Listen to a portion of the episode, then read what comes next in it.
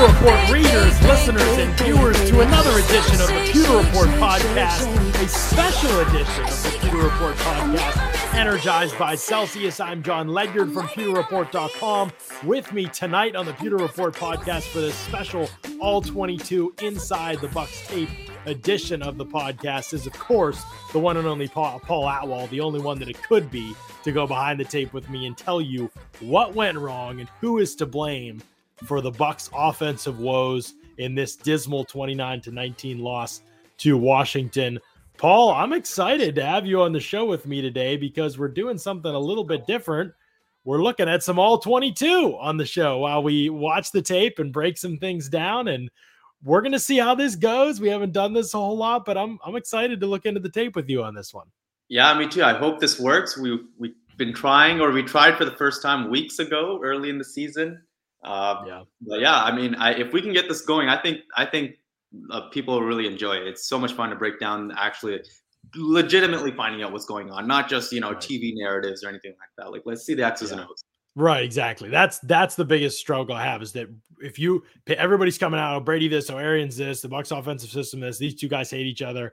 We're just looking at what actually happened in the game. We have no, we're not going into this any bias. We're going to take our knowledge of football and our knowledge of the Bucs offense, the scheme, Tom Brady, all the things that we know. We've also, I, I spent a lot of today talking to people who know, showing, running through a couple of these plays with people who know even better than I do, and so we're just trying to bring you the information as best we can so that you can have the knowledge that I think the Bucs fans really want uh, from something like this. So we're going to talk through all that uh, today on the show, but it's all brought to you by our friends over at Celsius. Celsius powers active lives every day with essential functional energy.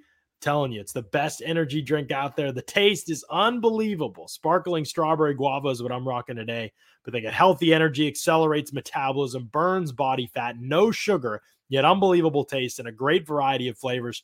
Check out Celsius. You can go use the banner ads at pewterreport.com to check out Celsius, or you can go to Celsius.com, use the store locator, find out where they sell them near you and pick the flavor that you want. Or you can just go to Amazon. You can do the variety bundle and get a bunch of them sent to you on a regular basis. Do the subscribe and save option. You can even save money as you do it. Celsius, best energy drink out there. Really think you're going to love it. Check it out uh, proud sponsors of the Pewter Report podcast for sure. I know we're gonna have some comments in the chat today, and I know some people. I know people are excited about this. We appreciate everybody um, that's excited about this. Smilegate thinks it's a clickbait title. I am not sure how a question can be a clickbait title. By definition, clickbait is something that doesn't give you what you want when you open it. I think we're going to answer the question if Brady is to blame, at least partially, for the Bucs offensive woes in this game. I, am not sure how that would be perceived as clickbait. Um, and uh, but we're going to answer the question anyway, whether it's yes or no or or somewhat. Uh, Terrence says all 22, yes, and uh, Mark says it looks cool, and uh, so we appreciate everybody jumping in here. Um, obviously, Jacob shouting out the hard work and been listening to the pod for a few years. We appreciate you as well, Jacob. This is the first time we'll do something like this. Um, and so bear with us as we do it.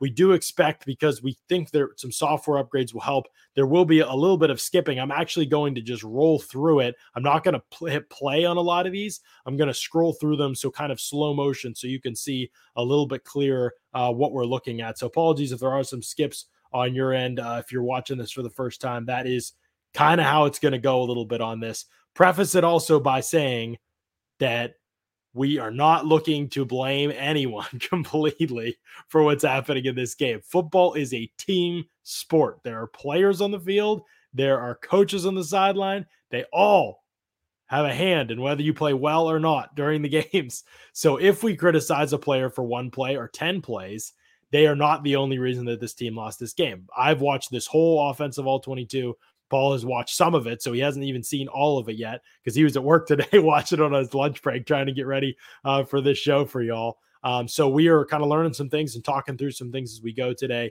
Um, but yeah, this is not going to be one person is not to blame. We can tell you that much. One person is not to blame for this. This was a collective group effort. I would say the only players who played well offensively for the Bucs are Tristan Wirfs in Donovan Smith and to a degree Ryan Jensen. It was not a great day for Marpet or for Cappa.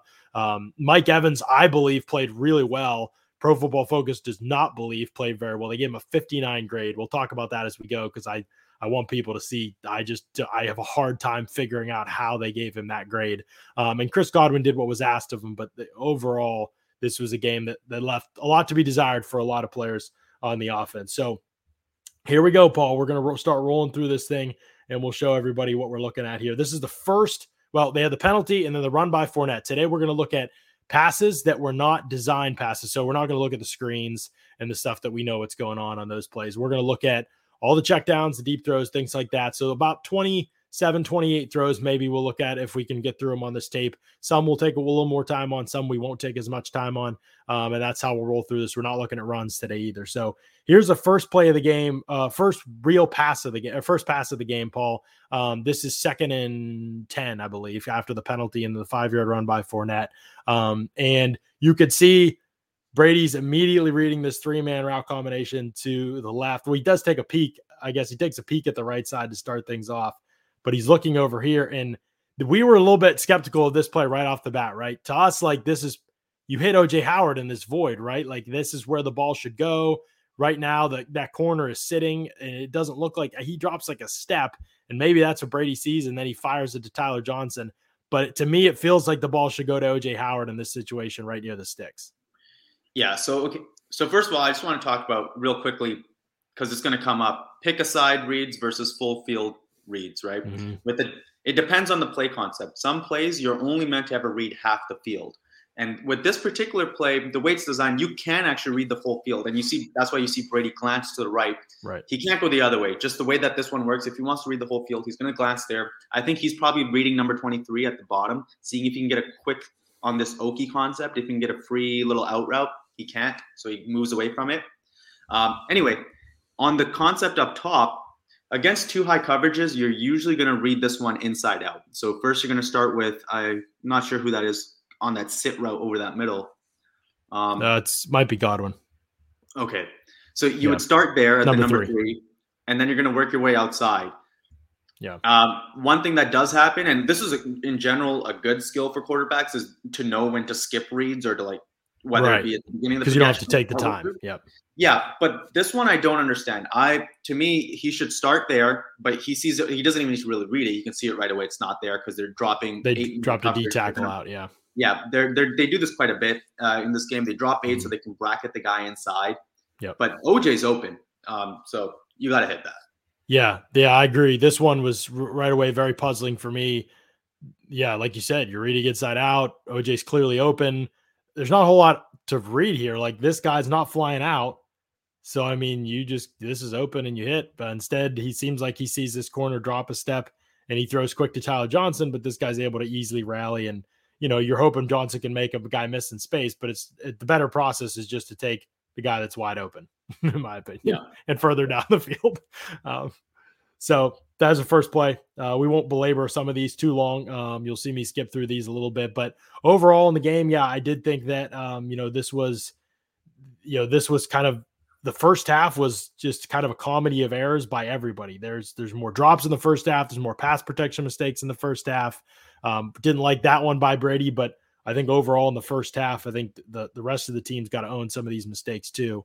Um, so here's Brady on uh, this was this is third down. This is the throw to Tyler Johnson that was incomplete. Tyler Johnson's number two here uh, in the slot, and Chris Godwin's number three here closest. And you could see that this is where protection comes into it. Protection was a big part of this. You heard Bruce Arians, if you heard his press conference today, changed his tune a little bit, right? He wanted to throw Brady under the bus yesterday. I'm just kidding. I don't think he actually threw Brady under the bus. That's just national media overreacting. But he he, he changed his tune a little bit and he said, okay, the offensive line, you know, didn't play very well, especially early in the game. Uh, and that was a big reason why we got in the hole that we did offensively. And he's absolutely right. This is a pretty clean win by John Allen against Ali Marpet. I mean, this is immediate. Brady's going to get belted. He's got, he doesn't have any chance to move, not that he needs to here, move sides of the field or anything. I thought he made the right throw, made the right read, and honestly, it's a really good throw considering he's getting lit up as he releases this ball. That's as hard a hit as he's taken all season. Here's my big issue, Paul, and I'll let you sound off on it. Tyler Johnson struggled in this game. And one of the big reasons is he's not a great athlete. So you have to do all the little things right. You cannot afford to come out of your break slow. Here he is throwing up a hand way before the ball's even there, slowing down. You've got to come out of this with speed. He's reaching for the ball. It's not even there yet. You've got yeah. to keep running and run underneath this throw. He trying to one hand it from the time he comes out of the break, basically. It's too slow. It's not what you need. NFL speeds. That's not how you operate. He's got his hand up here. You can see the ball's not even there yet. It's about halfway there, and he's already stretching for the ball. You need to run full speed, run through that catch, then turn upfield. Thought it was actually a pretty good throw and decision by Brady. Yeah, for sure. Uh, uh, Washington playing two man coverage here, so the out route's going to be a good option against it. I know it might be kind of hard on, on my end. It, it is lagging a bit, so you might not be able to tell exactly what it looks like coming out of the break. But uh, I've seen it on my on my computer. Yeah, he does. He doesn't accelerate out of the break the way you need to. He's like if he's doing this against zone coverage, he's going to get away with it. But against man, you have to be accelerating out of that break. Instead, he's slowing down out of that break. And I, I agree with you. I think the placement on this one is is just right. Um, but yeah, there's not a whole lot more to say about this. We already talked about Tyler Johnson and his overall poor separation. We talked about that on Thursday. We talked about it on Sunday. So yeah, yeah. And and I see. I'll, I'll check the chat periodically. Terrence Davis says, "Are we saying Brady gets hit once in the game? It's over." He might be addressing other commenters here. Um, I just will preface by saying I, I don't think th- this is such an easy narrative to latch onto, and that's one of the most dangerous things that we can get into in the media. Is a lot of people don't understand the game, and so they attach themselves to easy narratives like Brady got hit once in the game, early in the game by John Allen on the first drive, and so after that he was scared. Just think logically for a second. Like even if you think that there's some semblance of truth to that, please just think logically with me for a second. Like Brady has played 20, what, 21, 22 years. I don't even remember at this point. It's been so long. Do you really think that in a one o'clock game against the Washington football team, a hit in the first drive of the game is just cooks him for the game? You know, I mean, I know Terrence is asking this facetiously, but I know people have said it realistically, and I yeah. know people have said it on Twitter, and I've seen media people write it. It's just yeah. crazy. Like that is even if there is some truth, we would never be able to prove it. And there's no logic for it, given this guy's career track record. We've got to dig a little harder and a little deeper for why things happen. It just, it's, it's, I don't want to say lazy because I'm not trying to disparage people's work ethic. I'm just saying it's so easy to attach yourself to a narrative like that when you think logically for a second, like, can you prove that? Okay, no, obviously you can't. Is there a track record for it being true before this? No, there isn't. There I isn't, but people think there is. yeah, it's just absurd. I mean, he's been belted a couple other times this season too, and he's made some of his best throws while he's getting crushed last year. Some of his best. It just, it's just silly. Like that. Just it just is not the case. That's all that there is to it. Um, you know, we we are going to see some examples of plays where Brady, I think, could have made something happen down the field, but acting like he was scared. I mean, it's just come on. Like we can be better than that. This guy didn't get scared all of a sudden in, in like year 22 or whatever like of a regular season one. It just it just didn't happen folks. Like if you really want to believe that because it's easiest for you to believe okay. But i'm just saying that that's just not what happened. Uh, there's things that we can talk about what actually happened but i'm just we're never going to subscribe to the theory that brady just got scared after one first quarter hit. I mean it just just wasn't it just makes absolutely no sense. So, okay, you got the incompletion of Tyler Johnson there. We'll have a couple other examples actually in this game of what I thought Tyler Johnson uh, did not do a good job of creating separation. Uh, PFF agreed with that. At least his grade was pretty low for this game uh, per for Pro Football Focus, and we'll talk pretty openly about times we agree and disagree. So here we go, second drive of the game, play action. I like that, right? I don't love it as much out of 12 personnel, but they're keeping some guys in. Brate looks like he's check releasing here, trying to give a shot. Brady's got a good clean pocket. Look at all the space Fournette has to work with ball. not not a hard one here for Brady, right? Like look at right. the space he has to work with underneath. Washington drops out. This is a big catch and run, probably a first down. Great way to start the drive. And Fournette just drops it right off his chest. No doubt about it, drops it. So we don't need to go into a lot of depth there unless you had something you wanted to add there. Nope. Just nope. The action works. Just That's straight. It. Yes, play action works. Yeah, you'll hear Paul and I say that a lot. And the play action works. Um, I mean, look at this, tons of space. This is just the. I'm not sure how you drop that one, but it's. I mean, if if, if we want to nitpick, I think Brady could have taken a bit of zip off of that ball, but it hit him right in the chest, and he, he it wasn't like a bullet, but. Whatever. Yeah, I know people say that sometimes, but man, I, it's the NFL. Like that's that's all I feel yeah, anyway. But I know, I know. A jugs machine, you can catch that. Yeah, right. Like that's what, I've seen these guys stand right in front of a jugs machine yeah. every single day, belting it. You know, you got to catch the ball. And I know he wants to get it to people quickly too. Um, here's yeah. the throw to Darden. Very next play underneath, boom. Darden makes the catch. We obviously know what happened after this, but talk to me about the play, Paul. What did you see on this play? Uh, it was pretty quick to Darden here. Um, obviously, there's no pressure on this play. Did you feel like there was somewhere else maybe could have gone with football, or did you like this uh, this process by Brady? Uh, no, I like it a lot. So I think this is this looks like cover three to me. So he's got the other receiver Evans. He's stretching this outside corner up. Uh, you you just want to attack these flats, like this quick underneath area against cover three, kind of mm-hmm. towards the outside, where Darden is, or even further out. Like another thing you right. could do is you could send Evans on a go route and then just Darden on a flat route. You can take that out. But basically, this is the area you want to attack. This is a good read, good play, good design. You know. Yeah, and and he gets you halfway to the first down yardage, maybe more if he can break this tackle and get upfield. Um, but yeah, so it's good read. I agree with you completely. You know, you're taking what's there immediately. Um, everything, even to the other side of the field, I think is not where you want it to be.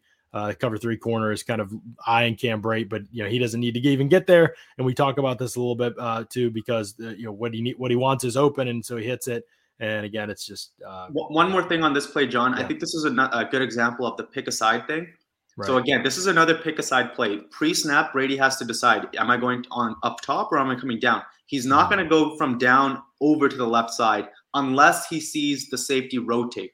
Because right. ba- just look at this concept. The one at the bottom, this is designed to be a single high safety coverage. The one up top is designed to be two high safety coverage. So what does Brady do pre-snap? Okay, is so it one safety, two safety. As soon as he takes the snap, did the safeties rotate? No. Okay, I'm sticking with what I initially thought. I'm going to go down here. That's how this works. Yeah, interesting stuff.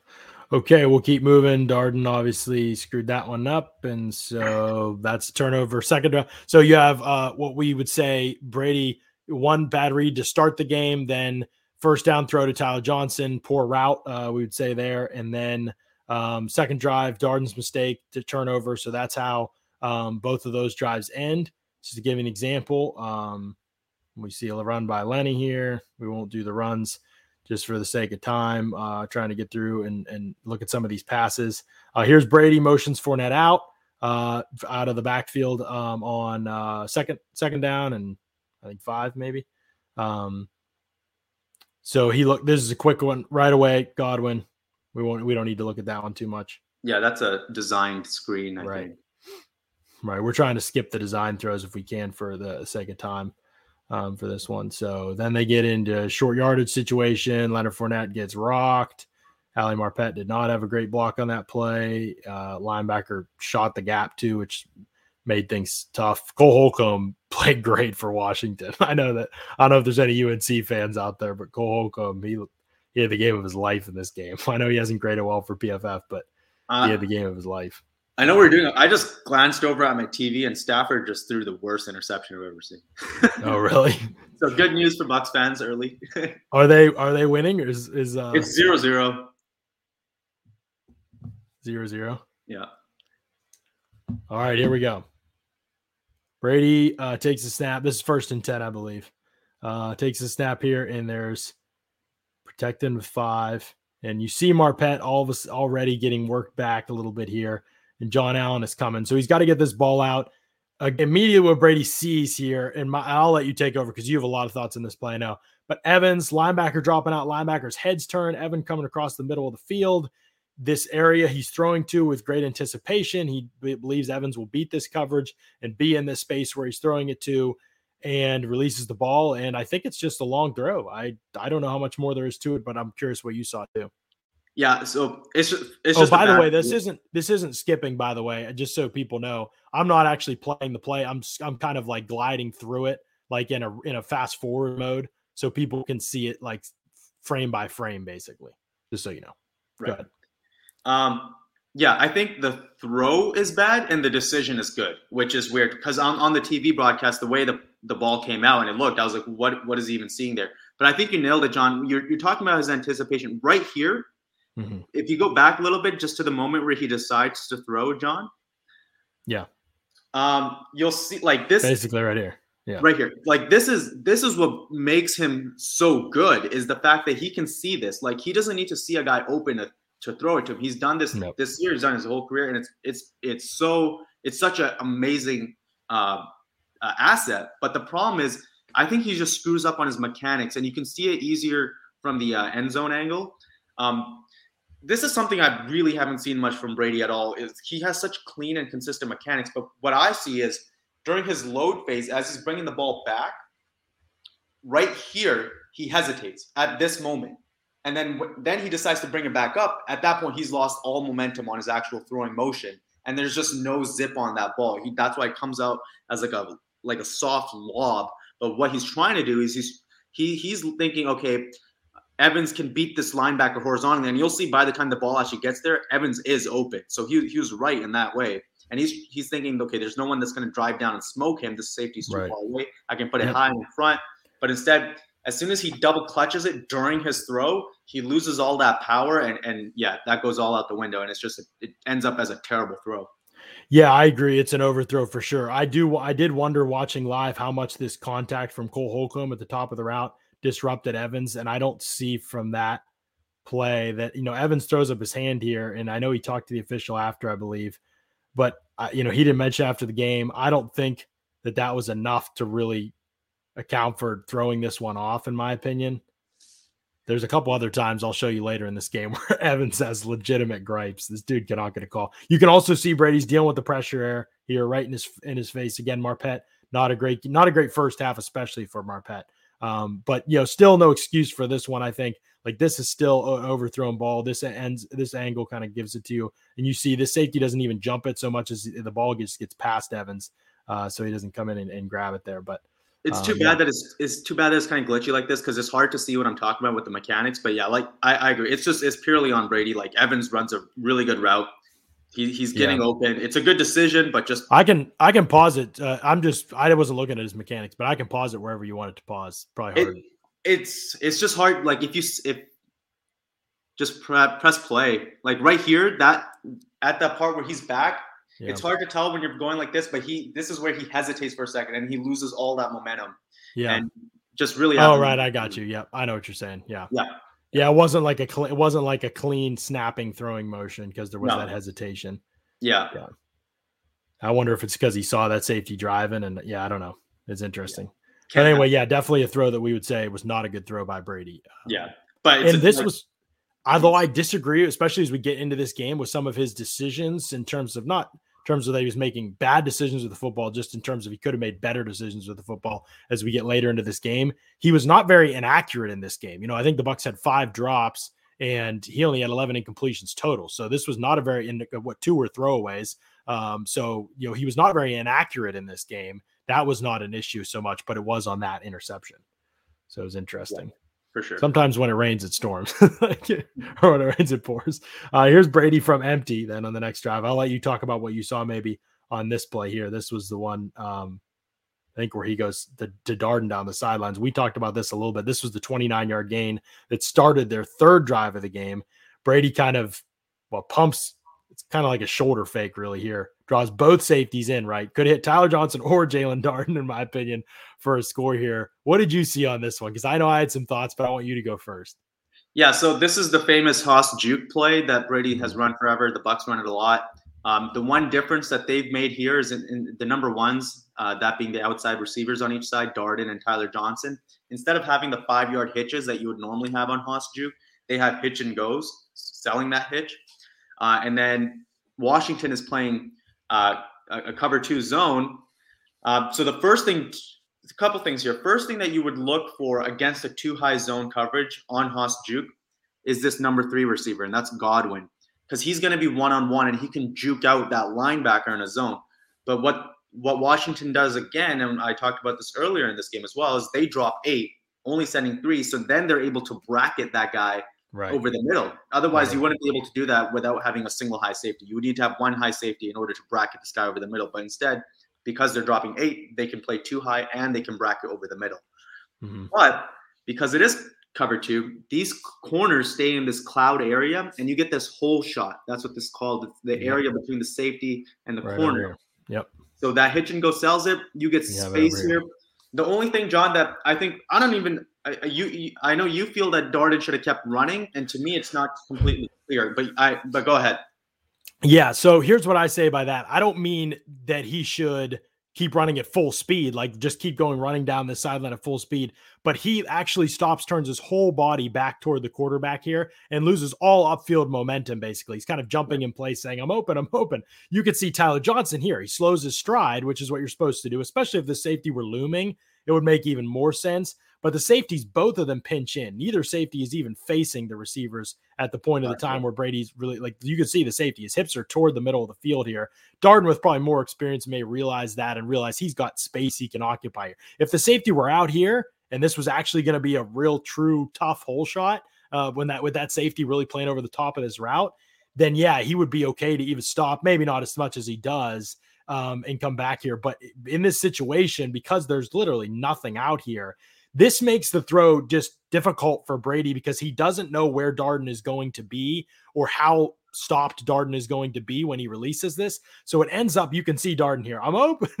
I'm right. open. And Tyler Johnson does a better job here, slows his stride and throws his hand up. But Brady's obviously not going to pass up a wide open dude down the field yeah. to come back to Tyler Johnson. So he's making the right read and everything here. But you can see Darden is kind of completely stopped, turned back toward the pocket here. And now he starts to accelerate again up the field. So how far is he going to accelerate? How fast is he going to accelerate? It makes it more of a difficult throw to judge rather than if he just continued upfield. So Brady throws it to him. Uh, and at that point in time, obviously it's an accurate throw. But if if Darden had been able to kind of kind of throw his hand up as Tyler Johnson does down here and just kind of continue working down the field, it would have been easier for Brady to judge his stride and hit him in stride. Because he doesn't, it's still a big play, but it probably a touchdown if it's a better route and if it's just a right. little more of an experience. I'm not even hating on Darden for it. It's just experience thing. Like I think it's just something that would it's reality. You're, you know, in this situation, look what the Bucs are doing. Like Godwin and Evans are inside in this situation. They know who's outside. They know what they're trying to get out of this play and what they could potentially get out of this play with what Washington's shown them.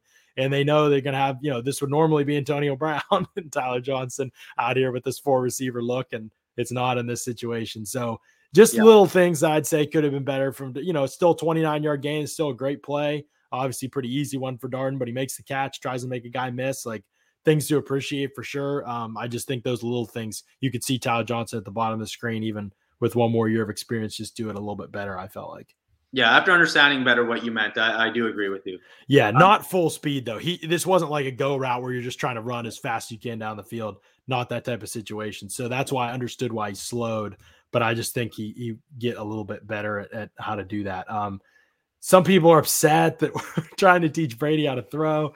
I mean, Harvinder, here's what I would tell you. Like, if you are coming to this not expecting us to critique people, including Tom Brady, you're just probably in the wrong spot. Like, this is what we do. We've studied players, we've studied tape.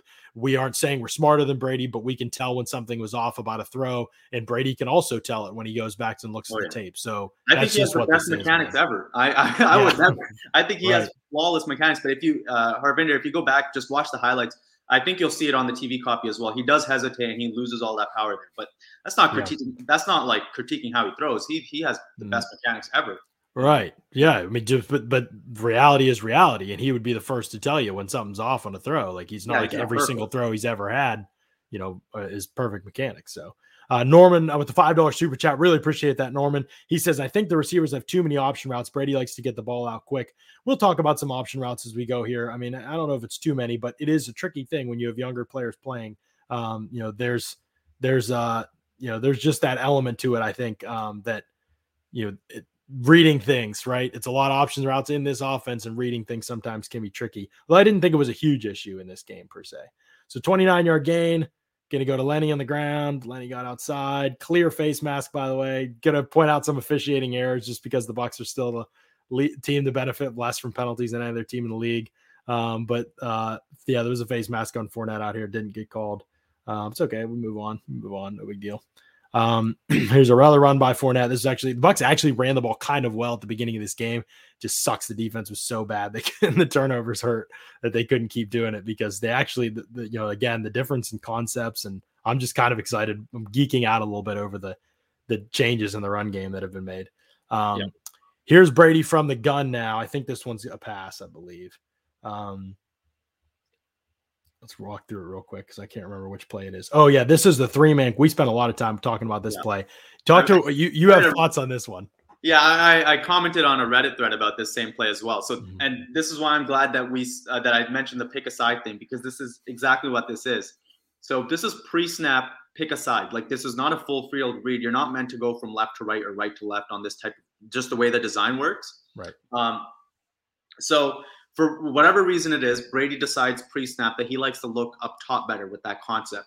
So this is he's not checking this down like right away. Fournette is his third read on this. This is already mm-hmm. number three. He can you can tell by kind of like just I guess he can tell by the way that these these routes are developing that he doesn't like that look with that linebacker over top to OJ. So he gets yeah. the ball out quick. It's mm-hmm. unfortunate when you look back at it and you're like, oh shit, if he did look at the other side, right, this would have been a huge gain. But you got to judge it from an actual process standpoint. Like there's no realistic way for him to read this way and then go to that.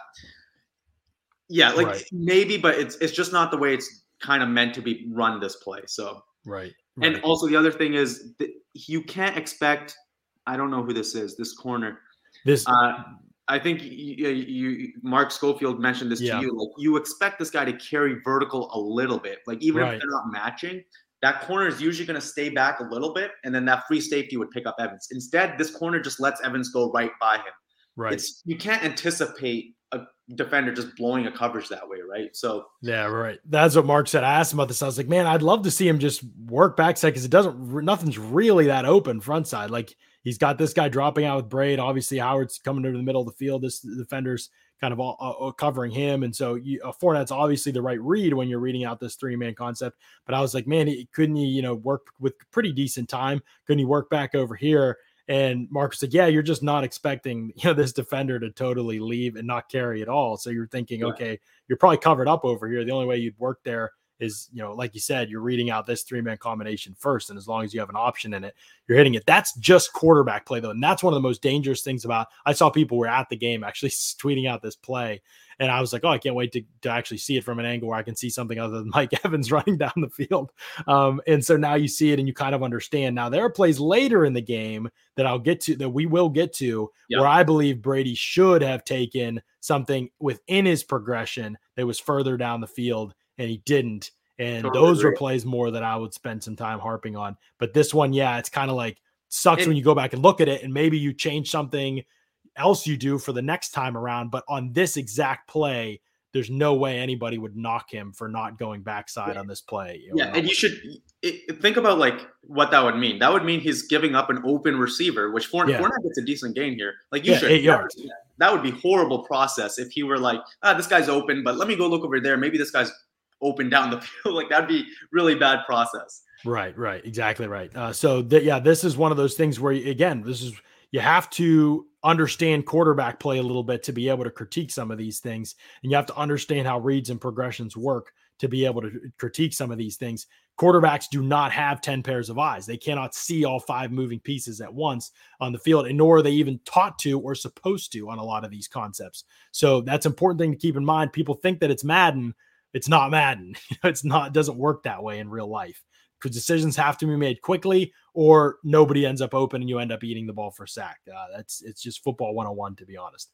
And so that's, that's helping, helpful in terms of understanding that play. Uh, uh, I think and why Brady did what he did on that play. We'll show you in a little bit what it looks like when the, when it's there in the progression and he still passed it up um, where we felt like it was questionable. We'll show you that a little bit later in, in the, in the game.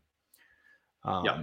Here's a run for Fournette. Uh, we'll skip past this one. It's actually funny. First John, and 10 now.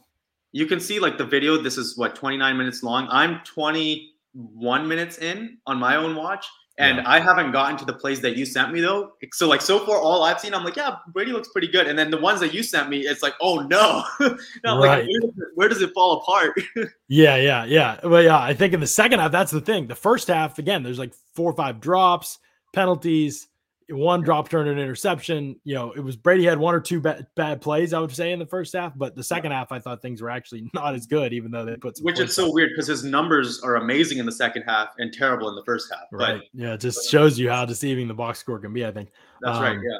Here's here's Brady. This was one of his best throws of the day. I know some people did not understand this throw probably because it was incomplete. It's funny. They understand it the two other times this exact throw and the same concept has happened this season because Godwin's caught both of them. It's amazing how results based we are in the things that we think in our analysis of certain plays. Some people thought this was low by accident. This is exactly where the throw should be low and away to Godwin. It's exactly where he expects it. If you watch it, I should have pulled up the tape from the other two games this season where Brady has thrown this exact ball, same route to Godwin and uh, it's again, it's all this is how they practice it, this is how they draw it up. You want to put it down here. You don't want the DB to have a chance to drive on it, make a play through the the catch point. Also, you want to put it in a place that protects Godwin's body. Godwin just doesn't catch the ball. I mean, it goes right through both arms. The TV copy actually showed the replay showed it clearly. Goes right through both arms. Obviously, kicked off his heel, almost was a pick uh, which would have been unlucky. But this just needs to be caught. Um, you know, PFF gave him a drop on this one. I obviously completely agree.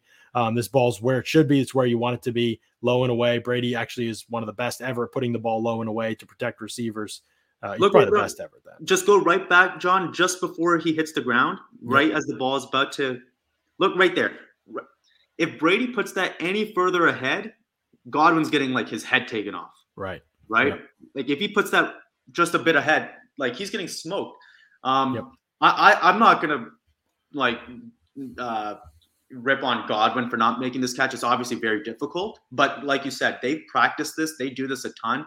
It's mm-hmm. by the way, and just you can see actually, yeah, run this end zone angle. Watch yeah. Brady's eyes. He gets from his first read to his second read, second read being Godwin, so quick and it's so decisive. And he knows, like, he sees it right away in the coverage and he puts it in the perfect spot. It's awesome anticipation, great placement. You see right there, he starts on mm-hmm. Tyler Johnson, moves that defender just a little bit, and then rips it right to Godwin. And that's not a tight window. Like if you go back, or sorry, if that's not an open window, like if you yeah. go back to the uh, wide shot, and if you're just running that play, you wouldn't necessarily think, oh, throw it to Godwin there. Like right. that's very really high level stuff where the quarterback and the receiver can be like, hey, we know this is actually covered, but we're that good that we can get a catch here anyway. Right. This happened to not work out, but I thought it was a, a an incredible throw. Yep, one of his better throws of the day for sure. Um, here we go. Uh, Brady. Oh, yeah, this is a quick one to Tyler Johnson. Yeah, Hoss Juke again. This time mm-hmm. they do run the hitches, and uh, because the corners are playing off, and I don't know if they rush. They did rush four, so he could have gone to Godwin again if he wanted to. But the way they teach this, at least I think the way they did in uh, New England, based off of Bill O'Brien's clinic, is if if that corner is off like that, take the free yards every single time. Like just that's it. Don't even you're not thinking about anything else. Like if that if uh yeah, like because it's five yards just from the catch alone, and then if anything after the catch, it's even more. So yeah, corners playing off. That hitch be- is basically an alert, becomes a part of the progression. Hit it, move on. Yeah, right, right. Yeah, not not a whole lot to take away from this play. I mean, it was clearly kind of where they wanted to go with the football there. Uh, you know, again, I some of the concepts, some of the call, you know, I just, I, yeah. Anyway, I mean, we'll get to more of that later, but I, you know, it's not necessarily. I want to point out, John, that I do really like here. Uh, yeah. I've criticized the Bucs a lot for on this type of play or on this specific play. Even you see where Godwin's lining up that number mm-hmm. three spot, right? So often I've seen them put a tight end there, Cameron Brate, Gronkowski, right. which kind of defeats the whole purpose of running this play against two high. Because, like I mentioned, against two high, that number three player on that juke route he's going to be one on one against a linebacker oftentimes. But if you're if that's a tight end, that's not really an advantage anymore, right? You right. want your quick, fast guy who's going to be way too quick for the linebacker there. Yep. So it's nice to see to, in this game that, that that number three was Godwin or another receiver, like every yep. single time. I think. For sure. Yeah, that was a couple times in this game for sure. And I think even when Gronk comes back, isolating Gronk on one side of the formation and using three receivers to the other side, especially when Antonio Brown's one of those three receivers, is going to be where the Bucs going to have to live, especially if they're going to face some of these defenses that they've been facing, where they're dropping out cover two, cover four, and they're playing depth uh, a lot. You know, being able to isolate Gronk on one side of the field and really just work that three man combination with three of the best receivers in the NFL is is going to pay dividends. I think if they can get to it consistently. So, yeah. Okay, so let's look at this one. Um, what are your thoughts on this play? This is quick. Fournette. I get the call. I get what they're trying to do, right? Corner turns his back. He's running with Evans here, like down the field, and he's trying to get Fournette outflank this guy and see if he can take it into the get into the pylon here. I understand the idea. I just don't think Fournette's a great player for the play. Like, he's just not fast. just, well, I think they only had two yards to go, so they were just trying to pick up the first down, which they do, right? Yeah, yeah, yeah, for sure. He and he does outflank him for the first down, and so in that situation, maybe I guess it's like it's okay, but overall, like the to me, like I just feel like I again, it's third down. Giovani Bernard's just way faster. Like, oh, I, I see just, what you're saying. Okay, now yeah, like I just wish there was a better player in this position. Like gotcha. I, I, know Fournette's played well, and maybe they're thinking he's more likely to break a tackle out here, fall forward for, for I don't know. It just again, I just wish Bernard was used more. But then, as when Bernard get, got in in this game, he didn't back me up in that at all, as we're about to see. he did not back me up in that at all, Paul.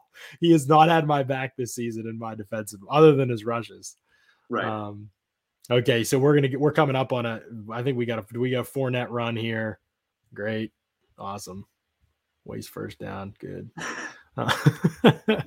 um, all right, let's look at second down here. Second down. Okay, here we go. Now the people are gonna have some gripes maybe on one or two of these. We'll talk them through it.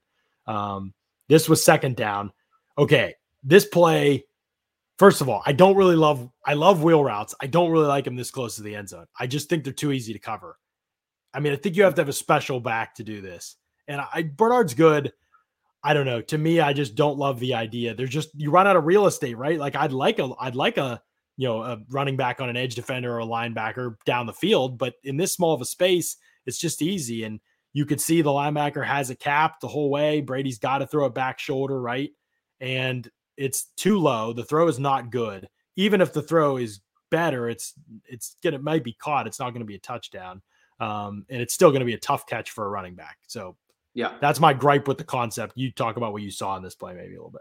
Pretty similarly, I think it's a good decision by Brady. Like he doesn't have time to work back to the backside. He's about to. You can see Cappa get beat. Yeah, Cappa yeah. gets beat, so there's no time to work backside. And I think I think his idea. I think the thinking is good. Put it back shoulder. I, I agree that it's not a good throw. Not a good Up throw. top, it's frustrating when you do see Godwin and Evans open for a touchdown. But like you and I talked about in the text, like this isn't really a concept reason that they got open. It's more so like the defender kind of just fell down, right? Like what happened? They ran into each other. Right, right. look, you can so, see them. They're hugging at the top of the screen. Because when I look at this pre-snap, John, if you just go back a little bit, mm. what? First of all, by the way, I, I I openly admit I'm not great with red zone coverages, so this is a, it's a bit tricky to me. But to me, it looks like this guy right on the goal line, this safety. I'm not. I can't see what number he is. Um, it to me, it looks like he's about to drop into the end zone which would mean he's taking away any in-breaking routes uh, to the right. This, this uh, guy, this yeah, guy. that guy, yeah, yeah, yeah. So when I'm looking pre-snap, to me it looks like he's dropping back, which would make it so he's taking away both in-breakers. But instead, he drops down a little or stays where he is, which I didn't expect. I don't know what Brady thought was going to happen. But if he thought that that's what that defender is going to do, then it makes sense not to work that side. And you certainly don't expect these guys to just do that. I mean, but I don't even what happened. This is just a malfunction. Like this guy is looking at an outbreaking route that never even happens. Like, well, it's a good go? release by Evans. It's it's yeah, it is great release. stack formation, and then Evans is creating like a natural pick. He might have even, I mean, some refs might even call that OPI. It wouldn't be a very good call, but anyway. yeah, I agree with you on this. I don't think it's realistic. I just would have. I think my one gripe with this, Paul, is that I just think the wheel route's kind of dead early.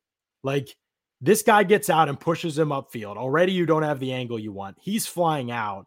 You can see the bracket here for yeah. Brate, and Howard is working here where there's so you can bypass. You know, you're obviously he's looking here first. Um, right. to, you know, but I just I wish like it's I don't think it's even here, and I know he doesn't have a ton of time to come back because Cappa's being bulldozed into his lap here, and it happens in a split second. But I just almost would have dismissed the wheel route pretty quickly. Once I saw him chipped and once I saw this guy over, I would have tried to get back over here immediately. And then you're probably going to have to make a throw as you're getting hit. But that's what I would have done in the play. I know yeah. that it's not how it's drawn up, but that to me was just, it was just that clear to me that the wheel route was dead. Yeah. I mean, uh, always easier with a clicker, but I think what you're saying makes perfect sense. Like, you're right. He he does look horizontally capped. If you're if you want to think about it in Dub Dub right. Maddox terminology, um, and and that's what we talked about earlier, right? Skipping reads. I actually think I, you know, I, I didn't see it that way the first time, but I think you're right. As as soon as he sees that right after the snap, you could definitely make a case for him that he should just immediately go backside. Right, because Cappa gets beat, and it's not pretty, but it is a little bit like Ioannidis ain't no speed rusher here, number 98 for Washington. So I mean, it's not. I'm not saying it's pretty, but yeah, I I, I just would have liked to see him give up on that wheel sooner. I think he felt like he could still fit it in back shoulder and get to the goal line. I'm not saying it's the worst process ever. I just think that's one where, as opposed to the other one, where the other one where we saw Evans open. Well, that one, his three man concept, it's open. Like that's eight yards on first down. Nobody's passing that up. Like that's what how uh, you're everybody's reading that out. But this one, I felt like it just wasn't there, and I would have liked to see him just kind of quickly move on and go to something else um, in the situation. Yeah. yeah, I think that's a really good observation. That's what I would say. That's my that's my two cents. Not trying to teach Brady how to throw. Okay, here's the Godwin drop. This is a this is a fast throw by Brady. I mean, you're not going to be able to tell from the all 22 probably. But it's a fast throw by Brady. But again, I'm just you know this is right in your chest, buddy. Like, and and you wanted to get it to him fast too because you need him to be able to turn up field and and you know take advantage of the space. They're trying to get him in here. If he can do his patented Bernard leap into the end zone, he can maybe turn up and get in here. Um, how he saw him, you know, score two other touchdowns this season.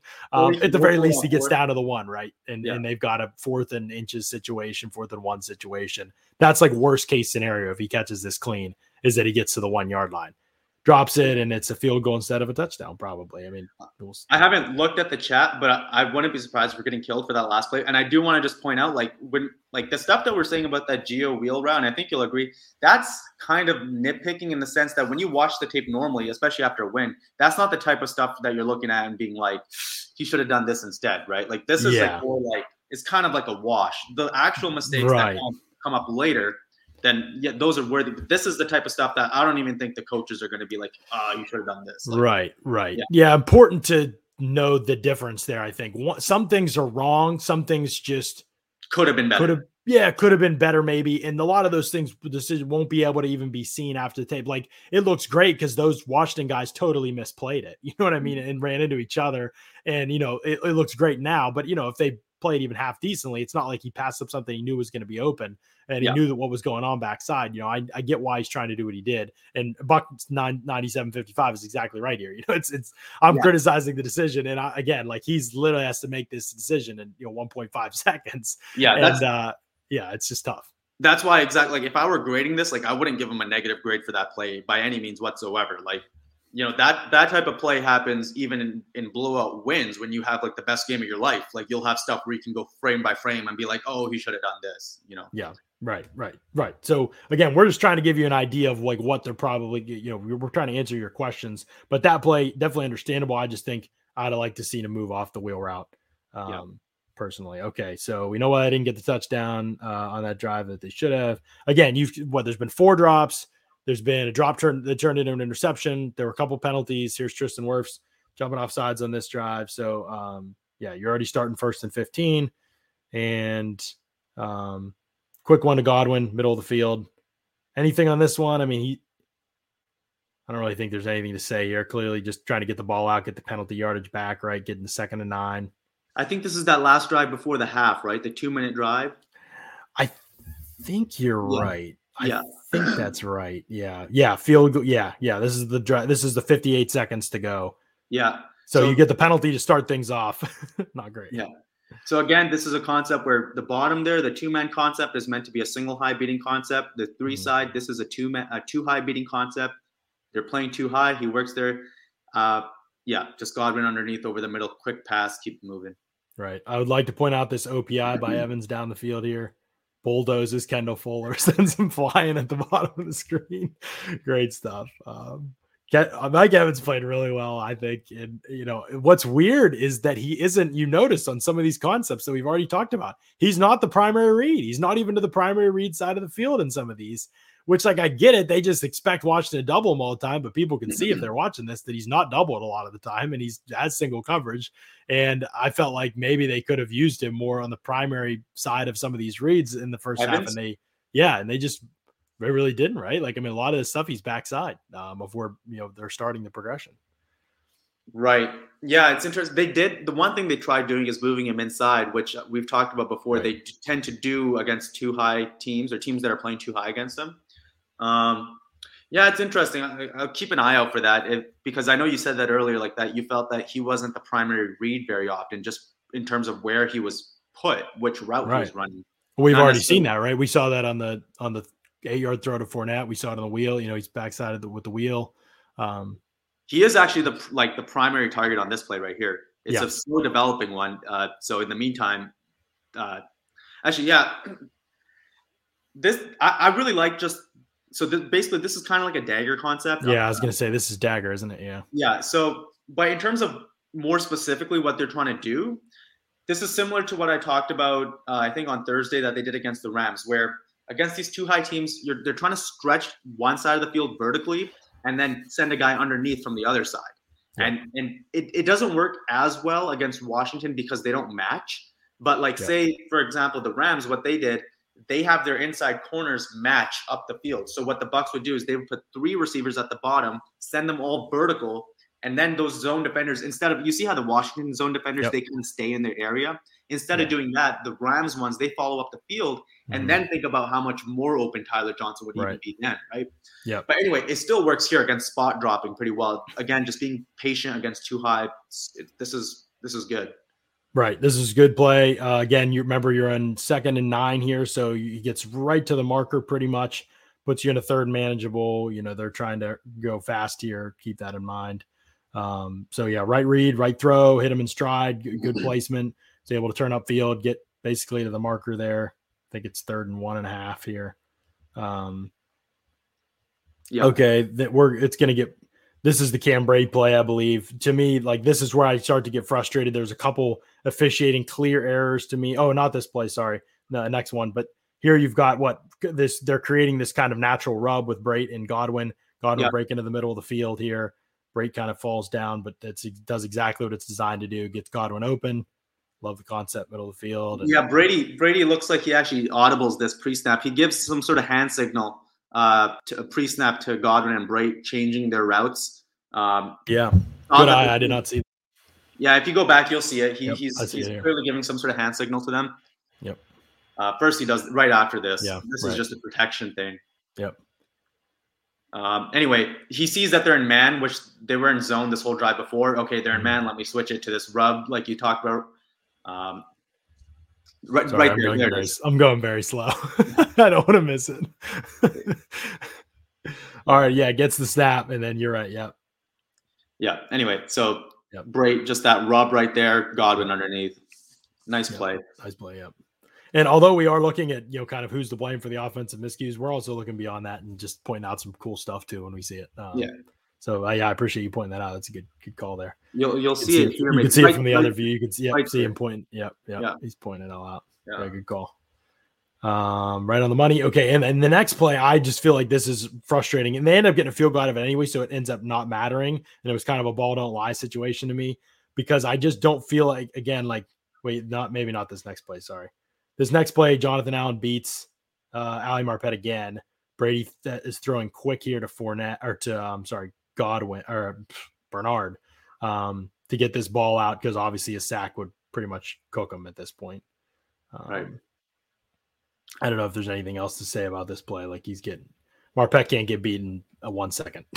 Let's put it that yeah. way. Um, so the, the, next play then is the Cam Brate one, and this is where it gets a little bit frustrating. There's a couple times Cam Brate definitely should have gotten a call. I felt like and, and didn't get one.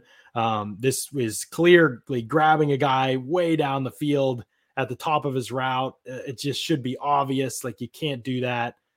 It's just against the rules, man. Like it's hard. Like they just haven't gotten this call all year. It's bizarre.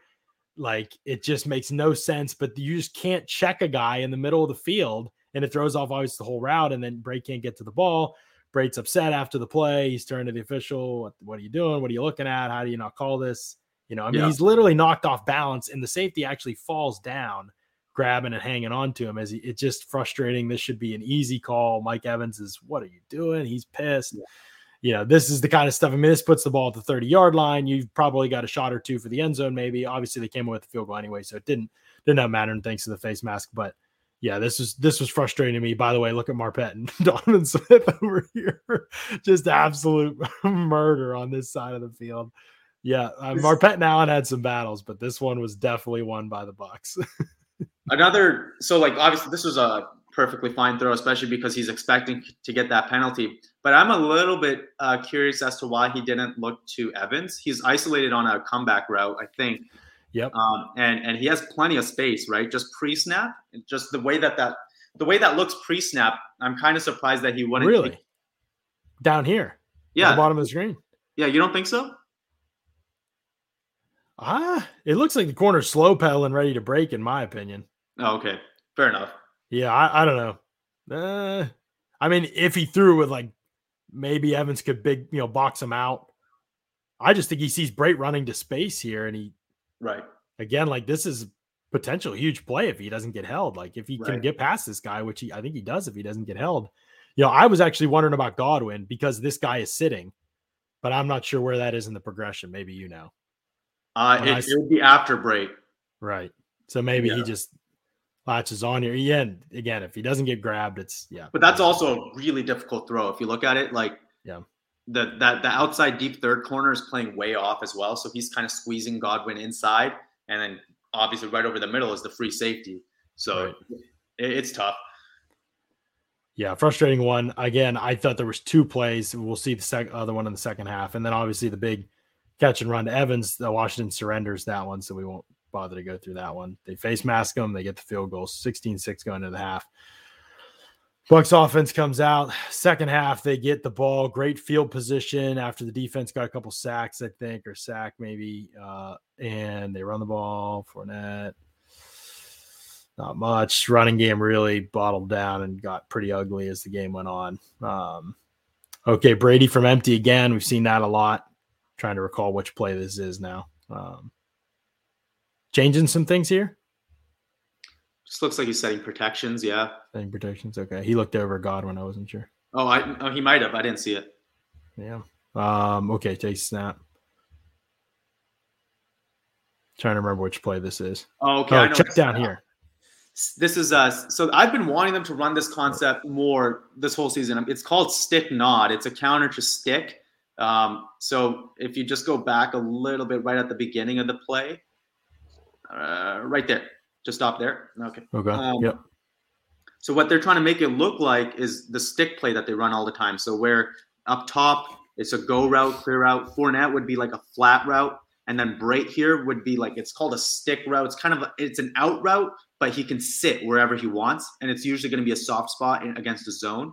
And then what you do as a counter is you get this guy to sell Brate to sell an out and up, or he or so he sells the out and then he goes up, you get a lot of teams the way they would do it. Uh, I don't think the Bucs do it here, but a lot of teams they would get Fournette on a like a return route, so he would go flat and then he'd come right back underneath, taking that space underneath where Brate would be clearing out from going up, right? Mm-hmm. So yeah. the Rams do this a lot. Um, yeah, I don't think Brate runs the best route here, and then also I would like to see them come back to it. You see how Brate cuts inwards like a yep. post route. Yeah. I would like that's that's nothing wrong by by him. I'm sure that's the way it was designed, but I would like to see them see this on tape and be like, hey, if we actually got him to just run up the seam, he would actually be open right there. Right. Mm-hmm. Instead right. of one of the posts. So that's the type of thing where it's like I'd like to see that adjustment. You mentioned it on a different play yeah. earlier where it's like, okay, you see this, you come back to it. Um, but anyway, either way, it, it, works nicely with uh they end up going to Fournette here, but I don't see any reason not to get Fournette on a return route. Like he should be there's no reason to send him out on a flat. Like get him yeah. to cut back in. Like come back in. Like yeah. how most teams would do on this play. Mm-hmm. Yeah, you talked about that in did you talk about that in the off season with me? How you wanted to see that happen? If I remember that. Sure I did. I, I talked yeah. about stick nod, definitely. Yeah, yeah. I'm sure you said stick nod and you wanted to see these return, you know, could they get these some of these return routes going here? I agree that would be better. Um, I don't really see anything else. I mean, the safety wants him to throw this this sideline route. Um, yeah, yeah to me, it looks like Tyler Johnson is unilaterally deciding to slow down. I have a hard time believing that it's designed this way because if you look at the spacing, he's never going to throw it there. Like that's just like an impossible throw. Yeah. Like Nate Tice actually talked about this on a play that was actually designed to be this way, and he was talking about how much he hates it because in terms of the QB's line of vision. So yeah. my guess is that Tyler Johnson's actually supposed to just run straight up the field and clear it out, but he sees it out. So he slows down. But that's it's like still not gonna happen, buddy. It's just not gonna happen with that spacing. right. Um. Okay, that was I think that was was that first down? No, second down. Third and three now. Third and three. This might be the run to. This is Bernard running it for you. No, I'm wrong. I'm wrong. This is the hold. This is where Brady. Okay, two holds on this play that are egregious in my opinion. Brady is over here. You'll see he gets held at the top of his route where Brady throws the football. Brady actually makes a split second decision here because the Bucs blow the protection. Jonathan Allen, a defensive tackle, is coming screaming through the A gap at him about to clobber him. He makes the right decision and throw here to Cam Brate, and Cam Brate is literally getting held can't you can see you can see it a little bit from this angle. You can see him looking for the call. But actually, the more egregious one is Jaelon Darden, who literally just gets absolutely destroyed on this play by William Jackson. he gets tackled to the ground. Dude, I didn't notice it live either, but literally gets thrown on the ground. Already has his hands up. Um, yeah. So just uh, Washington playing cover one here with no hole player. So there's no zone defender over the middle. That's how they have five guys rushing and Bucs countering with a mesh concept, just those crossing routes, pick picking off against man. If you actually go back to the other angle, or even here, you can see Godwin fakes like he's about to step in the way of yeah. Defender, like sticks a leg out, but then he sticks it right back in, so he doesn't actually trip him. Right. trying to set a pick, and and I I was see yelling about here. This. I just wanted to point out the hold. Yeah. yeah. The hold. I was yelling about it on the live stream because on the on the TV copy they showed a replay where his arm is literally coming from behind and grabbing his shoulder pad like like right, right here, in front of his body. Yeah, the replay actually showed me in. Yeah, you could see it clearly. It was like in the jersey. Um, yeah. Again, like this is just it's frustrating because this is a drive. This is midfield. You're near Washington Terry. You're right at midfield. Then after that, it keeps going. That's the drive to start the half. It wasn't two bad plays before that. You know, third and three is not where you'd love to be, but again, right. you should be able to sustain to keep that drive going and see what happens again, officiating your error definitely hurts the team. Uh, don't be saying, "Oh, the refs this." Like in the chat, we're pointing out the, the Bucs flaws, the coaches' flaws, the players' flaws, and the refs' flaws. Like it's all of it. It's not one thing. It's not like, "Oh, if the refs gave them this call, they would have won the game." That's all we're saying. Right. People always jump to that. It drives me crazy. We got to be able to point out ref flaws without excusing team flaws, player flaws too. Um, you know, it's but, all all so matters. I just want to point out, John, that was the sixth possession of the game, and this is how the possessions have gone so far. First possession ends debatably because of that Tyler Johnson lack of acceleration out of the out route. Second drive ends because of that Darden interception.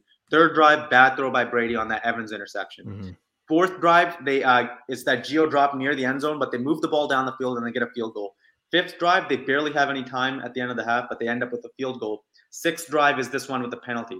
My point being, this is like you said at the beginning of our of the show. Like so far, at least, there's no one guy to point to. It's just been like different people yeah. making different mistakes, and it this is just the way it goes, right? Like if if one guy screws up after another, there's no one person to point out right now. Like, yep, yeah. I agree. It's it's a team game, and somebody just said it in the chat, and I think they're spot on. Like it's just it is what it is. But we'll see some things by Brady as we move forward here in a second. But first, got to shout out our friends at Spotify Green Room. If you like us getting into some of the nitty gritties of this, you'll like us on Spotify Green Room as well. We talk music, sports, and culture live.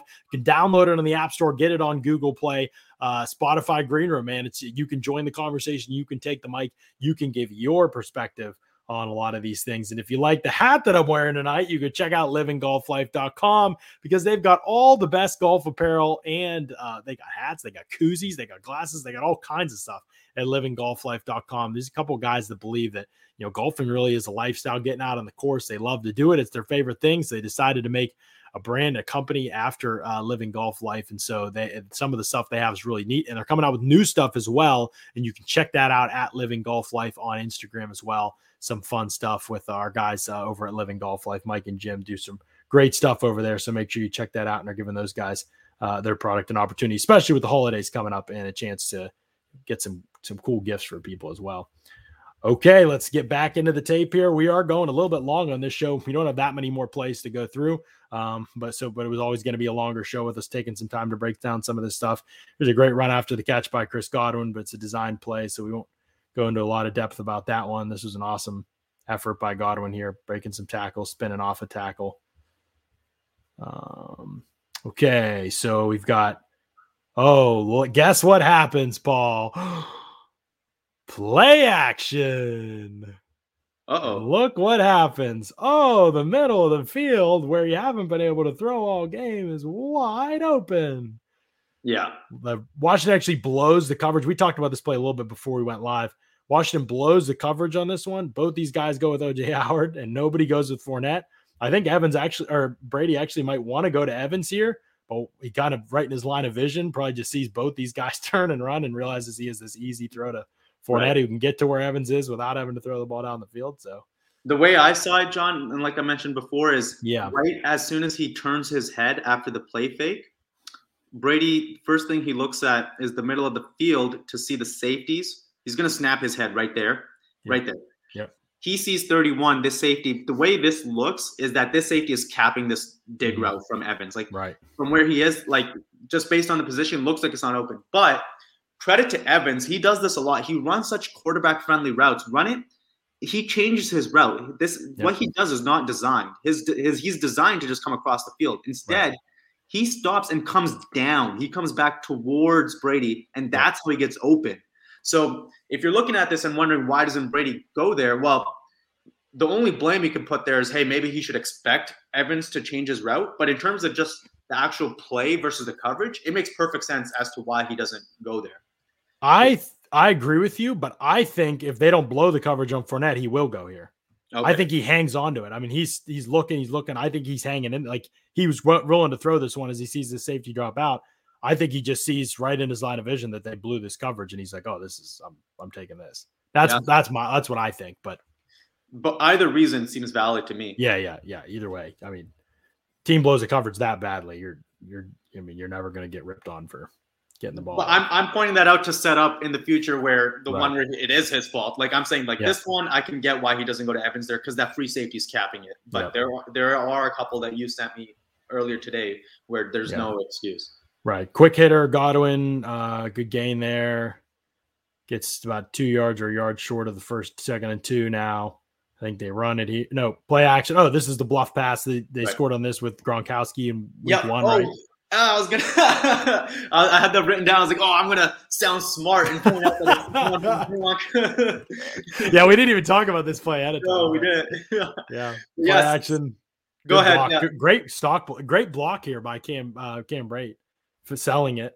Yeah, just like uh, it was patient. DeMarcus Lawrence, I believe, who did it with Gronkowski. He, he's so patient with it. Yeah, yeah. And here's the thing: look at what play action does to everybody, including a cornerback in the red zone rolled up. Like, look at his feet. Look at him attacking, ready to come up field. And all of a sudden, a tight end's beating him down the seam, and it's an easy touchdown. Yeah. It just works, man. And the Bucs ran seven play action passes in this game, Paul. Seven play action passes. And what did the Bills do, John? 17, I think. 17, highest percentage of the game. Season. Yeah. Put up 305 yard, passing yards just off play action.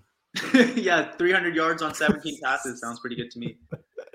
I'll take that. Yeah, I think yeah. that sounds like a good day. Um, yeah, it's a great the, the play action stuff. I mean, it was how they beat Washington last time, and the fact that they don't use it. Everything's harder for Brady because they don't do it. Everything's harder for him. Here's the holding penalty. I'd actually like to point out because I know people were getting on Marpet for this play. I said it on the broadcast, and he was. Uh, I thought he was tripped. He, Donovan Smith steps on his foot, and that's why he gets knocked over here creates the the the hold. You can see it there. Donovan Smith stepping on his foot. He falls right. as a result, and he's I don't even know if it's a hold to be honest. The guy just falls on top of him. I don't even know if he drags him. Maybe he does drag him down. I can see the hand right there. I guess it is. Good call. But um, either way, Brady's about to get destroyed here. Gets it to four now. This play didn't end up counting, obviously, because it's so it's first and 20 now. Um, okay, this is my word start getting sticky. Now, this is keep in mind, I believe their second to last drive of this football game.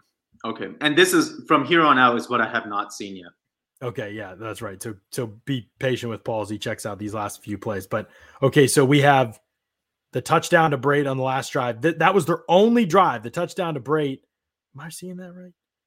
Okay, th- no, they had the. This is wrong. That's wrong. That's the score. Okay, they had two drives in the third quarter, right? Two drives in the third quarter. I believe. Yeah, they had the one that's the three play drive that started that should have ended with the that ended with the break play that was uh that it should have been a hold was not called. Then they had right. a 43 yard touchdown drive.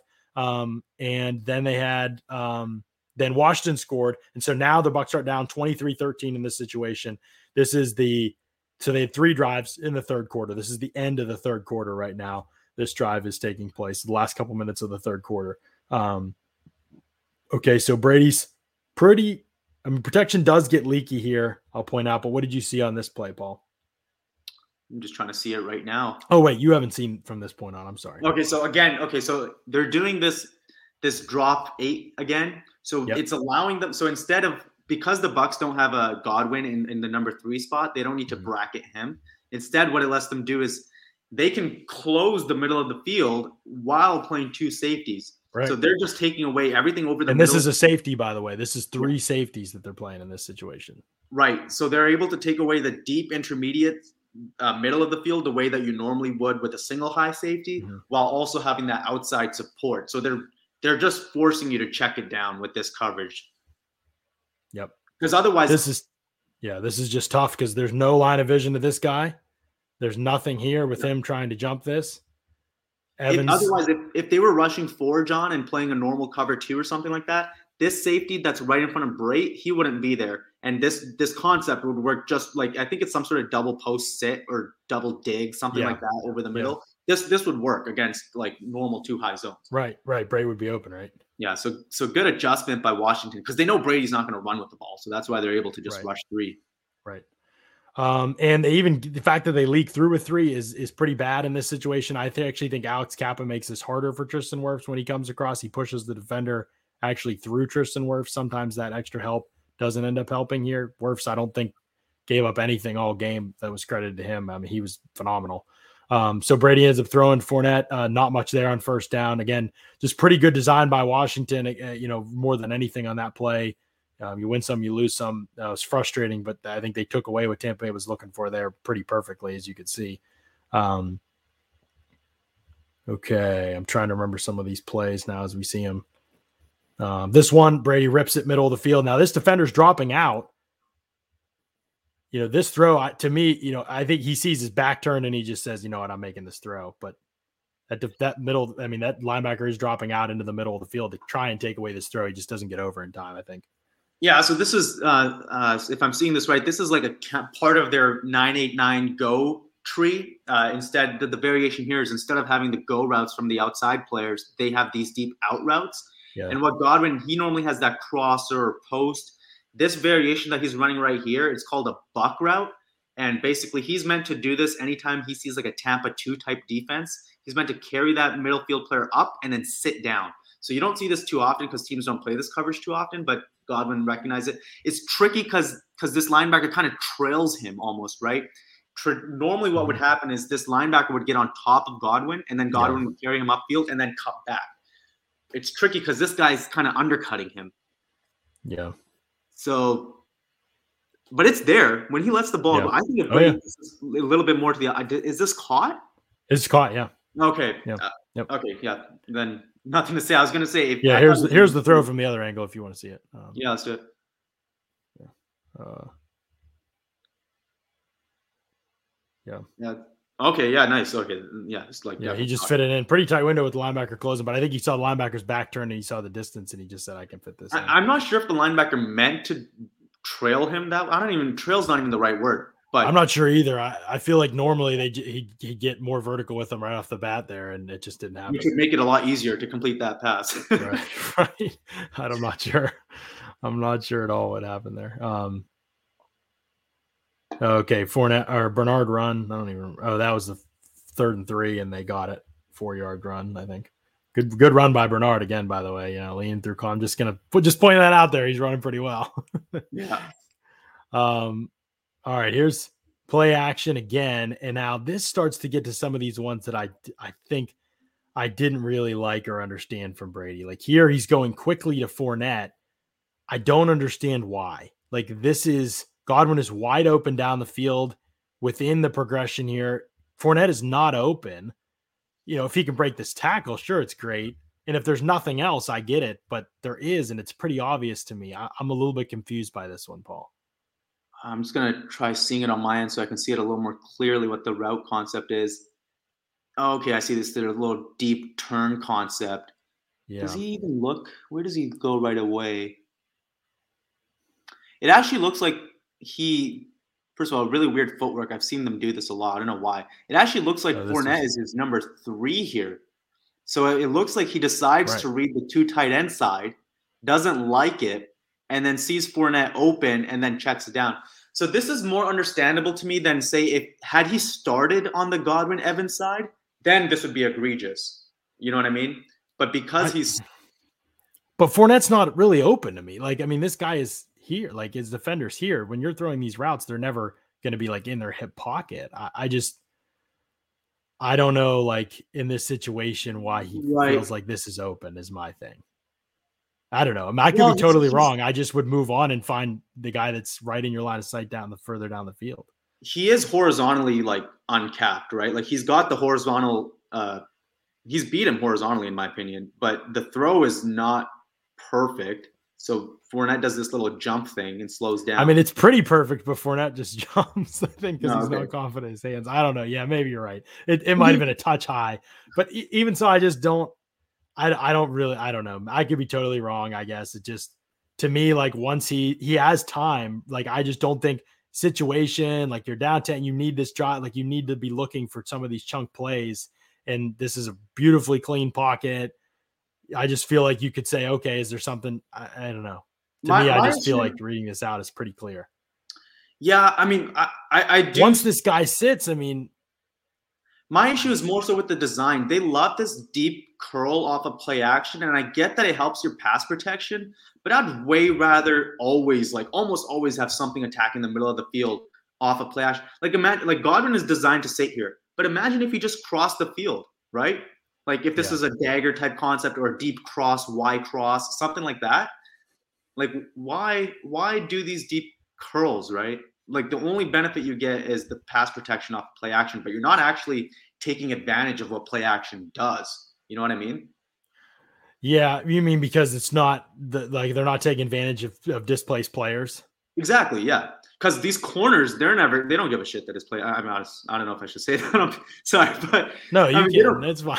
it's not said way worse. they don't care. Yeah, they don't care. Yeah, they don't care that it's play action. So they're you're just yeah, you're not doing anything with it other than pass protection. But anyway, I um I could be wrong though. Like you you you could definitely convince me that uh Brady's making a bad decision. Yeah. I, I, don't I, I, don't think it's the worst. I just think it, there's better to the game situation. I just would be looking for some of these plays that you can hit down the field. I mean, you've just yeah, I I would just be looking for some of them. I just don't feel like I don't, especially if it's different. If I feel like Fournette's open, like if they have, you know, we've seen a couple times where like it's it's open, like it's there, and I just didn't feel like that was really there. Um, you know, I don't know. But uh, here's a was a quick hitter to Godwin. Fournette blew the block on this one. Um, tough block though. I'm not gonna hate him for it. Um, okay, back to pass again with Brady. Um, this one they give up pressure. Evans is not open. I think he gets held at the top of this route. He thought he got held. It's hard to tell from the all 22. We never got a replay of it. Um, I don't think anyone's open on this play, man. You can Brady argue gets out. Johnson comes open. Like again, they're just running dagger, but what but? Brady's already flushed off his spot by that point. Like yeah, pressure's already pushed him out of the pocket. And I think and the first But I think just from a process standpoint, the reason he's not looking there is the first thing that happens at the snap is that safety comes down and they rotate into single high. Mm-hmm. And dagger, you don't you're not looking for single high really. You're looking for two high, and right. and that's why right away he goes to the isolated side with Evans Right. But yeah, like you said, it, not nothing matters when he just yeah doesn't have. I think he really wants to throw this to Evans, but the the the pressure right here and Evans getting I don't know contact or something at the top of the route there. Um, yeah, again, I just I'm not sure what there was to do on this play. Protection needs to hold up maybe a little bit better. Uh, I think yeah, it was Cap again. You'll see it from this angle. They're sending five. That's why this coverage is a bit weaker than it should be. I was confused. I was like, why is Tyler Johnson so open here? But yeah, it's because they're, they're sending a blitz off of this. Yeah got his arm hit as he threw. Um, so yeah, just kind of not execute good execution by the group as a whole there. Okay, now we've got that. That was the. This is the last three offensive plays of the game that matter. We're not looking at the the final two runs by Fournette. This was the beginning of the fourth quarter. So after the fumble, you're like feeling all good. Okay, here's the first down play, and I didn't like this um, play action. And again, this is a totally clean pocket. His mechanics are completely clean. Like it is the dumbest thing in the world to me to say like because he got hit by whoever in the first third play of the game that he checks this down to Fournette because of that. I, it just makes no sense. But Evans is just wide open further down the field. And I just feel, again, like this point in the game, you're looking for those chunk plays. This is just not open to me. Fournette is just not open on this play at all to me on this outbreaker, this corner sitting. And Brady has a perfectly clean pocket, can absolutely make this throw. I know what you're going to say. The middle of the field's closed here, but I just, no, it's not. It's well, not, I mean, you have a middle field defender here. No, but but I mean, he's not even. I don't think he's close enough, and it's also the way the way he's not close enough. Right, that's my point. This is this is the first one where I think Brady straight up like made like a really bad decision. Whereas the other ones, it's like okay, the interception was a bad throw, not a bad decision. Mm-hmm. Some of the other ones, I'm like, okay, I get it, even though he could be better. This is the one where I'm like, there's there's no excuse, and I'm with you. I don't. It, this has nothing to do with getting hit. You know, this is just sometimes yeah he's not jittery decision. he's not panicking he's not afraid of getting hit on this play like he's just I, he's making this throw rather than this throw, and he shouldn't on this play. That's it. Yeah, and I mean, like the you get the linebackers to come down so that you can hit this dig against play action. Also, it's pretty cool what they they've got going on here. They've got OJ Howard coming on this yeah. wheel route from across the field. This is something really, they actually have done a decent amount with Arians in the past, but they didn't really do it much last year it's it's the problem is it's really slow developing. It's like it's like you're trying to run leak, right? It's the right. common concept. Right. It's very similar to leak. It, it, does a good job of displacing 55. I think that is that linebacker over the middle. Yeah. So yep. he first you're trying to get him to come down with play action. Then when he comes down, he goes with OJ, and then yep. Evans wide open. And again, look at look at how Evans runs this route. It's yep. so quarterback friendly. He just comes down on it instead of just running his dig, instead of just going straight into that free safety yeah, Brady has to hit this, and he has to know that Evans is doing that too. Like, if it yeah. is by any chance he's just thinking it's a free safety there, he he has to know better by this point with Evans, right? Right. Um, so this is the first one where I'm like, okay, no, that's straight up bad. Whereas the other ones, yeah. I'm like, ah, there's some room for interpretation. Yeah. So he missed. So he missed one there, I think, and then come back in the next play. Remember, this is that was first down. This is second down. And again, I just don't get it. Like this is not open. Your pocket is completely clean. This isn't a jittery thing. This isn't a mechanics thing. This isn't like him falling apart in the pocket. Like as we see on the very next play, he makes a throw down the field. But like I don't understand this. This is not open. This is open. This is open. And I'm not even talking progression. So I'm just saying like this guy isn't open. Like no matter where he is in the progression, like I just don't understand throwing the ball here because you literally he's this is exactly what the defense wants you to do. Like at some point you got to make him pay for that. Yep, you're running. Yeah, I know you don't like the route distribution on this one. I don't disagree. I just would hit Evans on this post for sure. Um. Well, I, I mean, I think just he's reading the left side of the field. I he's trying to. So if if he's got to hit OJ, basically, is my, in my opinion, more so than Evans, given that he's reading the side of the field because he's not going to work to this is again another. Pick. He's not going to pass up OJ to get to Evans, is what you're saying. Yeah, yeah, yeah. So you're going to read because he's open too, right? You're going to read this OJ to Brate to Leonard, but he just skips it, and he just kind of goes to Leonard right away. Yeah, because I'm trying. To Yeah, I just. Down. I don't even is, understand. Like, there's nothing. OJ. The thing is, OJ's not necessarily actually going to be open until that linebacker sees Brady throwing the ball. But where? I mean, he's open here. Oh, you mean this guy? Uh, I'm sorry, I wasn't looking. Because he's a- show me. Again. Oh, okay, sorry. No, Which, are you talking about this guy? That guy, yeah. Uh, yeah, but I mean, he has him leveraged, breaking the inside of the field. This guy's just not making a play on the ball here. I, I don't. But I, also, yeah, like from a design standpoint, like why not put that running back on Evans and Godwin's side so that they're the trip side and he can read that side out first. Like, why are you making the strong side? This is what I kind of start saying. Like, like yes, Brady should have made different, but why is Evans not in your progression? Like, this right. is clutch time, baby. Like, and again, we've seen how many examples of plays. It, there's only like 25 pass plays in this game that are that are non, you know, d- like they're undesigned, like where they're not designed throws that got screens or something like that. Like, and I don't understand why Evans is backside on on um, what five, six, right. seven of them so far in this one that he's not even supposed to be part of the primary progression. The ball's unlikely to go, and I get use him as a decoy, but they're, they're like, oh, Evans is always doubled. No, he's not doubled. We've seen a ton of plays where he's singled, yeah. and in this play, he's running free. It just I don't get it at all. It makes no sense. This is basically John four verticals and four verticals against two high defenses. Most of the time, it's gonna go to the check down. But why not make that check down on the side so he can read your best players, right? Evans and Go- Evan, yeah, Evans and Godwin are your best players. Yeah. Make them the primary read. This just by design almost is making them the backside and making OJ and Brate the primary read because of that reason. Like I think that's the reason, by the way, that he does read this side instead of the other one. It's because he knows it's two high. He knows it's likely going to have to go to the check down, but then put the check down on the other side. Yeah, I agree. I think it's a good good call, but I still feel like move on there if you're Brady. And again, I it, to me, it's like I get throwing the check down if the check down's open and nobody else is, but. To yeah, me, I mean, like, I, I just feel like, like he can he can just try to rip this to OJ. Like he doesn't have to like, not even like, yeah, like I think he could just throw this to OJ. Yeah. Like I get why he's like I'm not the reason I'm not harping on the Evans thing is because I get why he's not reading that side of the field, but still he can throw this to OJ. Right, right.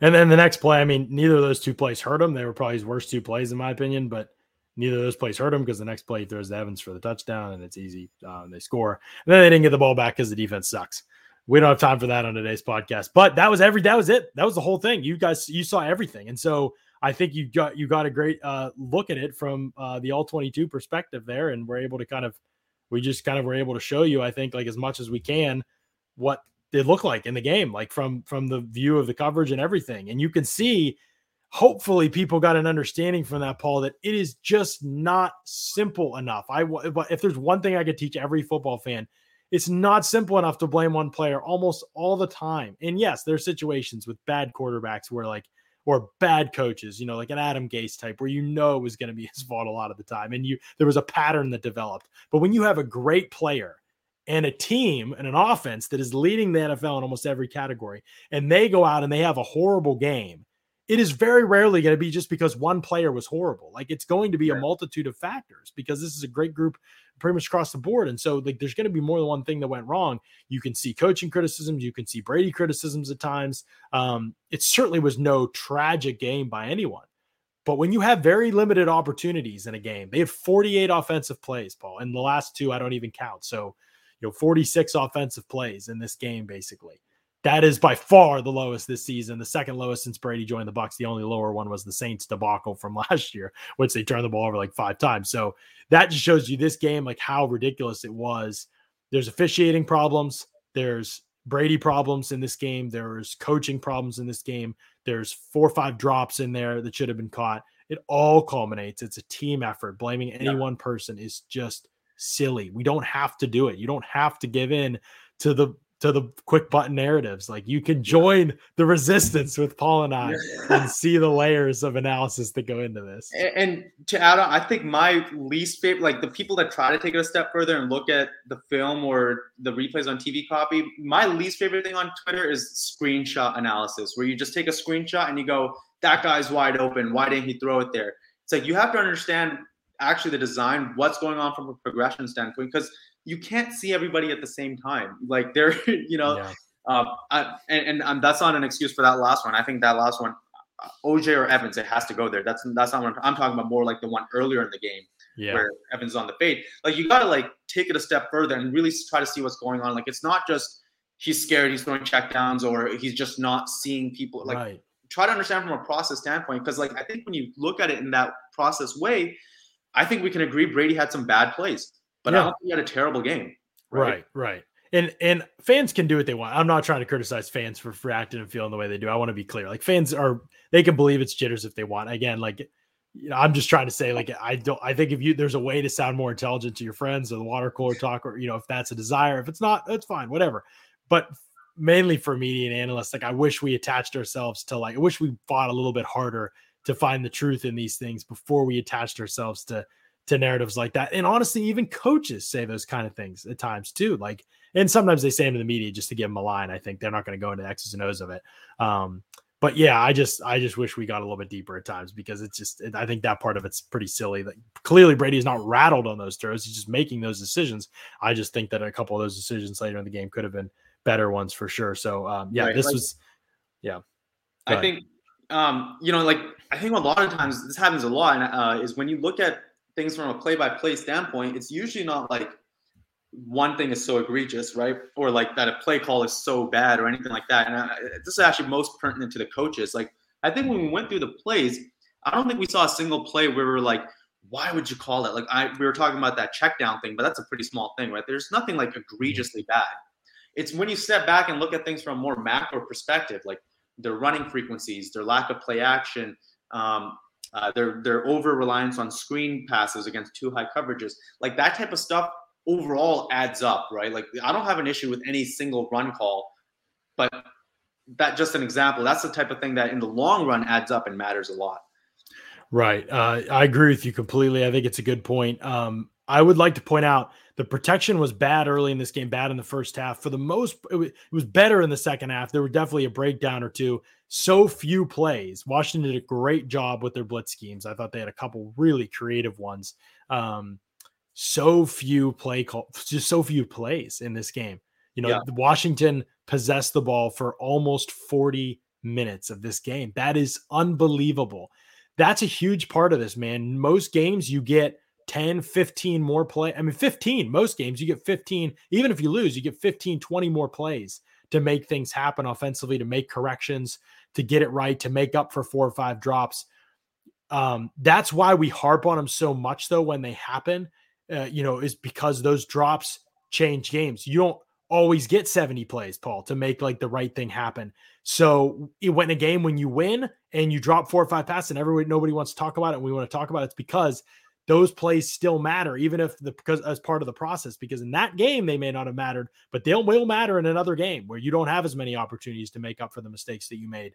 Um, you know, I think back to the Dallas game, beginning of the season, how many drops in that game? You know, how many drop, catch drops. You know, we saw you know Leonard same thing with the with the Darden. You know, and now Brady's got seven picks this season, and four of them are just straight up not his fault. But you have the media throwing around the seven pick thing, which is not even a lot of picks, by the way. We should mention that.